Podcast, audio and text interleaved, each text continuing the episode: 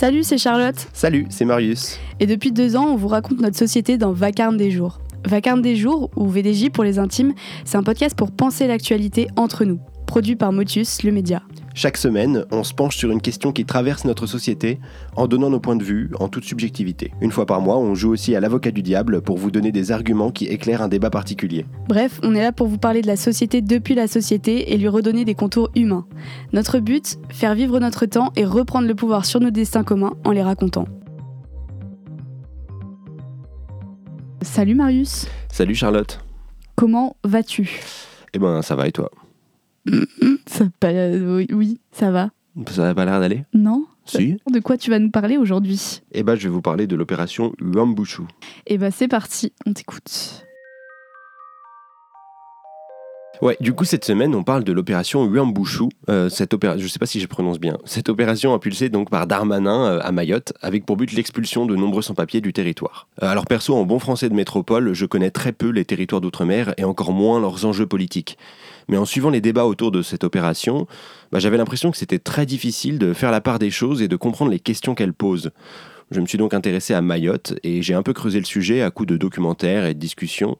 Et j'ai fini par me dire que c'était important d'en parler. Parce que tout le monde est très tendu en parlant de cette affaire, et spoiler, il y a de quoi, mais que j'avais du mal à vraiment saisir pourquoi. Wambushu, c'est le point d'aboutissement d'une histoire complexe aux ramifications profondes. Et pourtant, les plateaux et autres émissions sont saturés d'éditorialistes, politiques, d'idéologues qui ont des avis intangibles sur une situation que la plupart ne connaissent même pas vraiment. C'est peut-être la première chose à dire là-dessus. C'était d'ailleurs ma première intuition pour me lancer dans cette chronique. La propension des Occidentaux à donner leur avis sur ce qu'ils ne comprennent pas est toujours aussi effarante des Occidentaux, que dis-je, des bourgeois blancs, soyons précis, la propension des bourgeois blancs à continuer à faire leur leçon de morale bourgeoise blanche. Voilà. Maintenant que le venin est craché, je vous propose de revenir à notre sujet, mais pour éviter de mériter nous-mêmes le venin que tantôt nous crachions, on va essayer d'être précis. Et si la précision avait un meilleur ami, ce serait bien le contexte, ou le réel peut-être. Bref, ils boivent des coups tous les trois, on va donc se joindre à leur table le temps de notre chronique, et ensemble, on va remonter le temps pour comprendre comment on en est arrivé à cette fameuse opération Wambushu. L'histoire française de Mayotte commence le 25 avril 1841. Le royaume de France achète l'île. En fait, à ce moment-là, elle est vendue par son sultan qui est pris dans des conflits avec d'autres îles de l'archipel des Comores. C'est l'époque, je crois, des sultans combattants, ça s'appelle. Et il y avait des guerres de territoire et donc euh, il y avait un sultan qui était le sultan de Mayotte qui était dans la merde et donc il a vendu son île à la France. voilà.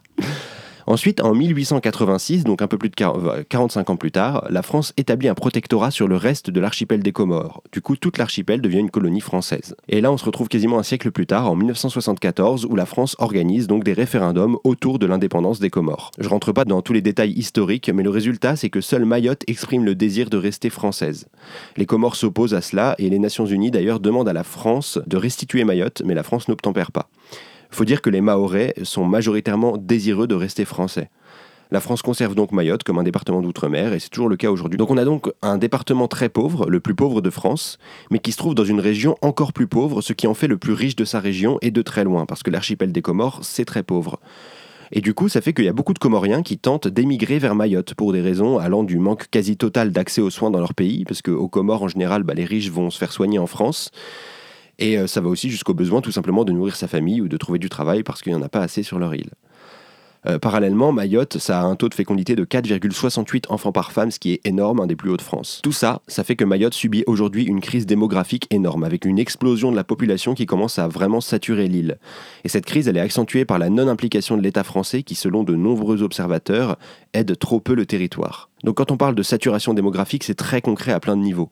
Ça fait qu'à Mayotte, il y a un taux de chômage énorme car il n'y a pas assez de travail, il n'y a pas assez de place dans les hôpitaux, dans les maternités, dans les écoles aussi avec des classes immenses pour un prof. Enfin voilà. Pour exemple, le taux de chômage de Mayotte, c'est 4,5 fois supérieur à la moyenne européenne. Et il y aurait entre 4000 et 8000 mineurs non scolarisés sur l'île. Euh, pourquoi ce chiffre de 4000 et 8000 est si peu précis? Eh ben, c'est à cause de la migration massive et très difficile à compter.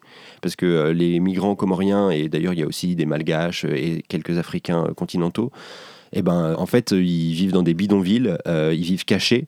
Et aussi, euh, la loi française interdit la pénétration du domicile d'autrui. Du coup, des fois, il y a des techniques qui sont mises en place, enfin, par la police, je veux dire.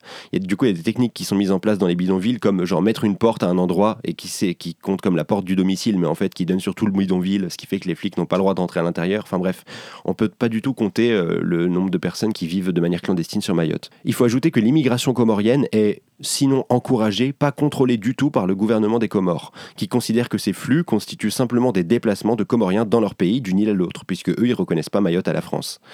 Et cette position, elle est dénoncée par beaucoup de Maoris comme un moyen de pression employé par les Comores pour asphyxier l'île et l'intégrer à sa nation in fine. Donc tout ça, ça crée une situation très tendue à Mayotte.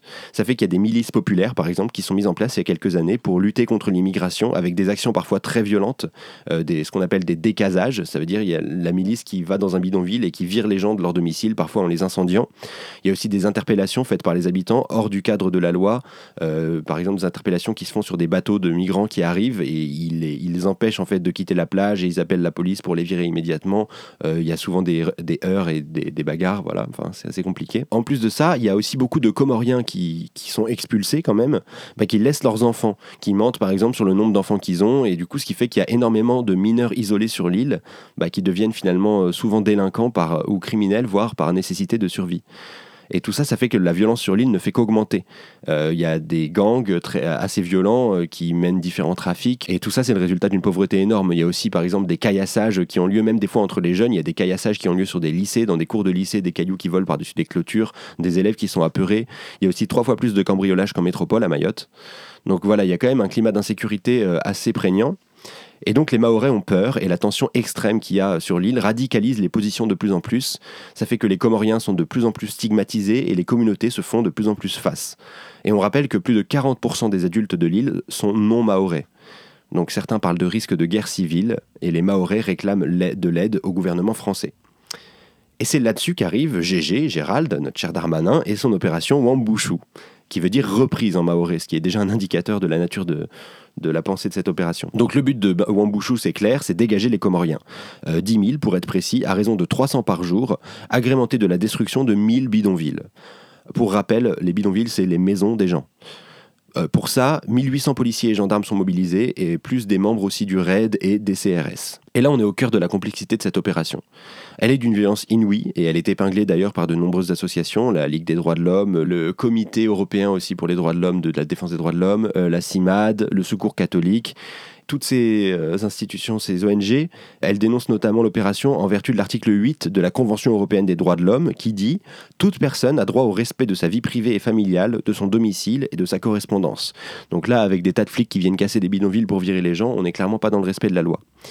Mais cette opération, en même temps, elle est demandée par de nombreux Maorais qui voient leurs conditions de vie se dégrader, les gangs étant de plus en plus nombreux et dangereux entre autres. Donc en fait, on ne parle pas ici d'éléments de langage du RN lors des élections, on parle de viols et de coups de machette qui ont lieu sur l'île et qui commencent vraiment à effrayer les gens. Or, la suite de ce fameux article 8 qu'on a cité plus tôt dit Il ne peut y avoir ingérence d'une autorité publique dans l'exercice de ce droit que pour autant que cette ingérence est prévue par la loi et qu'elle constitue une mesure nécessaire à la sûreté publique, la protection de la santé ou de la morale, ou à la protection des droits et libertés d'autrui. Et du coup, bah, là, vu le contexte sur Mayotte, euh, l'opération, elle est peut-être un peu justifiée aussi. C'est très difficile de trancher en fait. On fait quoi du coup? Bien entendu, Ouambouchou, ça reste des militaires qui détruisent et renvoient sans regarder de trop près, et ça c'est inadmissible humainement. Surtout quand la communication du gouvernement se fait sur l'expulsion de gangs violents qui terrorisent la population, alors que en vrai, ces migrants sont pour beaucoup des familles dans le besoin. Pour autant, ces gangs existent, et la population a effectivement peur, et l'île arrive effectivement à saturation à peu près partout.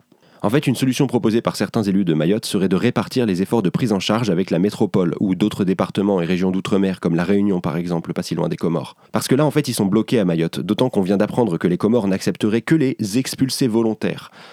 On se laisse 10 secondes pour apprécier l'oxymore. 1, 2. Bon en fait c'est tellement gros que 3 secondes suffisent. Maintenant retour à nos moutons. Euh, pourquoi on ne partage pas les efforts en fait en effet? Eh ben on sait pas trop. Le gouvernement n'a pas l'air de vouloir en entendre parler. En fait, le problème dans tout ça, c'est que les territoires d'outre-mer sont pour le gouvernement des bouts de France à part entière seulement quand ça les arrange. Dans les faits, le mépris avec lequel on les regarde ne fait pas illusion.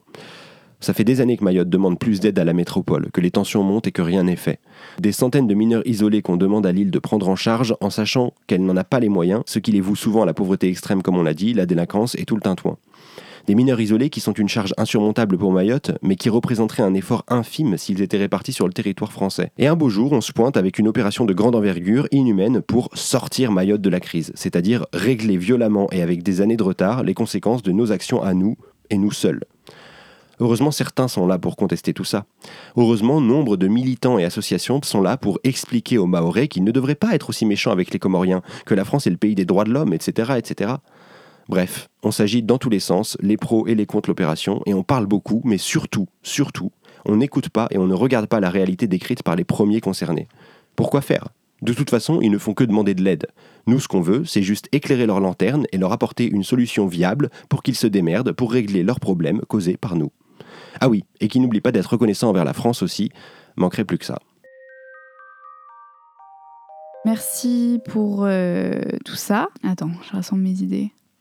Moi, euh, ce, qui me, ce qui me marque effectivement dans tout ça, c'est le relan du coup un peu euh, colonialiste de, de, de, pas de du fait qu'on aille à Mayotte ou, pour aider, tu vois, mais qu'on le fasse juste, enfin la manière dont c'est fait en fait, genre vraiment avec les gros sabots, comme si on allait euh, régler un problème de, sauvage vraiment et que on, envoie euh, genre une armée euh, pendant six jours et ça va régler le problème. Et ça effectivement ça, ça, me choque. Et en même temps j'ai l'impression que trop tomber dans nos propres analyses et tout de la situation ça fait que on évacue un peu la question. Effectivement on évacue la nuance aussi. Soit on est pour soit on est contre. Et en fait de, ma position, enfin, le premier réflexe que j'ai, c'est d'être, euh, de trouver cette opération euh, dégueulasse et tout. Mais du coup, c'est hyper intéressant de savoir que euh, les personnes sur place demandent, demandent une intervention. Et, et c'est là où on se rend compte qu'en fait, à force de laisser les tensions s'exacerber et, euh, et, devenir insoutenable, du coup, bah, ça commence à, devenir binaire et ça, ça commence à, à, faire des camps qui, qui disent qu'il n'y a qu'une euh, solution ou l'autre, quoi. Mmh. Genre ne rien faire ou, euh, ou valider complètement cette opération. Et c'est ça que je trouve hyper dangereux. Et c'est ça que je trouve hyper dangereux aussi dans le fait que nous, en métropole, on, on, nous parle tellement pas assez. et d'ailleurs, on va peut-être pas aussi se renseigner par nous-mêmes, mais je veux dire, on est tellement pas assez proche de ce qui se passe euh, en Outre-mer que du coup, euh, en fait, euh, c'est tellement facile de tomber dans justement dans un truc sans nuance et, mm. et de pas, en fait, de pas réussir à penser la situation correctement, alors que on, entend, enfin, on, entend que nous, en fait, enfin, mm. on entend que les gens de la métropole s'exprimer sur ça tout le temps, en fait. Ouais, c'est ça qui est difficile, c'est que en fait, avec, enfin euh, les anciennes colonies françaises, bah, en fait, on, est, dans des endroits du monde euh, qui n'ont rien à voir euh, en termes d'espace géopolitique, j'ai envie de dire, et même d'espace social, avec la métropole. Et nous, on, est, on a beaucoup de mal à comprendre ça. Et genre, même si moi, je suis d'accord aussi avec toi que les tensions, c'est délicat, et en vrai, je ne suis pas pour l'opération en bouchou, mais c'est juste que c'est dramatique. La seule solution qu'on a à leur proposer, en fait, c'est d'arriver avec une armée et de, taper sur des gens, de les foutre dans des bateaux et de, brûler leur bidonville, quoi. Mais, mais et du coup, le fait que cette opération soit surviolente, bah, ça ne devrait pas nous empêcher de, se poser les vraies questions et de voir comment les habitants de là-bas euh, vivent, cette crise. Et en effet, ils en peuvent plus, en fait. Et genre, c'est ça qui, qui, qui, qui, fait que l'opération, a un soutien assez global, en fait, sur Mayotte. Euh, même s'il est dénoncé par, elle est dénoncée par certaines personnes dans la manière dont elle, euh, dont, elle prend forme, quoi. Mais en fait, le truc, c'est qu'il y a un problème à régler avec, euh, avec la surpopulation à Mayotte. Et nous, bah, c'est ce que je dis dans la chronique, hein, on peut, on n'est on, n'est pas capable de proposer autre chose que de la violence, on n'est pas capable de, de, de, dire, bah, on pourrait peut-être essayer de répartir l'effort parce qu'en fait, on continue de traiter. Enfin bref, je vais pas répéter tout ce que dit. Euh, mais en fait, c'est aussi ça, moi, je trouve le problème, c'est de voir ça comme il y a un problème à régler, tu vois. Et en fait, c'est ce que tu dis dans ta chronique, genre, c'est pas un problème à régler, c'est une situation, c'est un contexte. Et en fait, enfin même si on n'a pas tous les éléments pour réfléchir et tout, on se rend bien compte que en fait c'est pas euh, c'est pas un, truc un, one shot de violence comme ça qui va solutionner le truc, alors que on a on, est incapable de penser correctement euh, euh, les situations des territoires d'outre-mer. Enfin, c'est vraiment quelque chose de plus de plus global et du coup je trouve que c'est aussi c'est aussi un peu la solution de facilité de faire des opérations de temps en temps. Allez hop, on y va, euh, on règle le problème. Et puis après, on fera ça pour les autres problèmes. Et on voit pas le continuum euh, de de contexte que c'est quoi. Ouais, c'est là que ça, ça, rejoue encore sur toute la bêtise du colonialisme, c'est-à-dire genre euh, nous depuis la métropole on sait comment faut faire et on a raison, alors qu'en fait on gagnerait vachement à à mettre un peu plus d'autodétermi- d'autodétermination à Mayotte, peut-être. Enfin, tu vois, de... enfin pas d'autodétermination, mais Mais que ça vienne, des- que ça vienne d'eux. En ouais, fait. ouais, Enfin, je veux dire, tu regardes, moi, je, enfin, tu regardes les policiers maorais, les élus maorais, euh, ils n'ont pas du tout les mêmes discours qu'en métropole, même s'ils ont parfois les mêmes constatations sur l'état de la- des choses, tu vois. T'avais autre chose? Euh, non, pas forcément.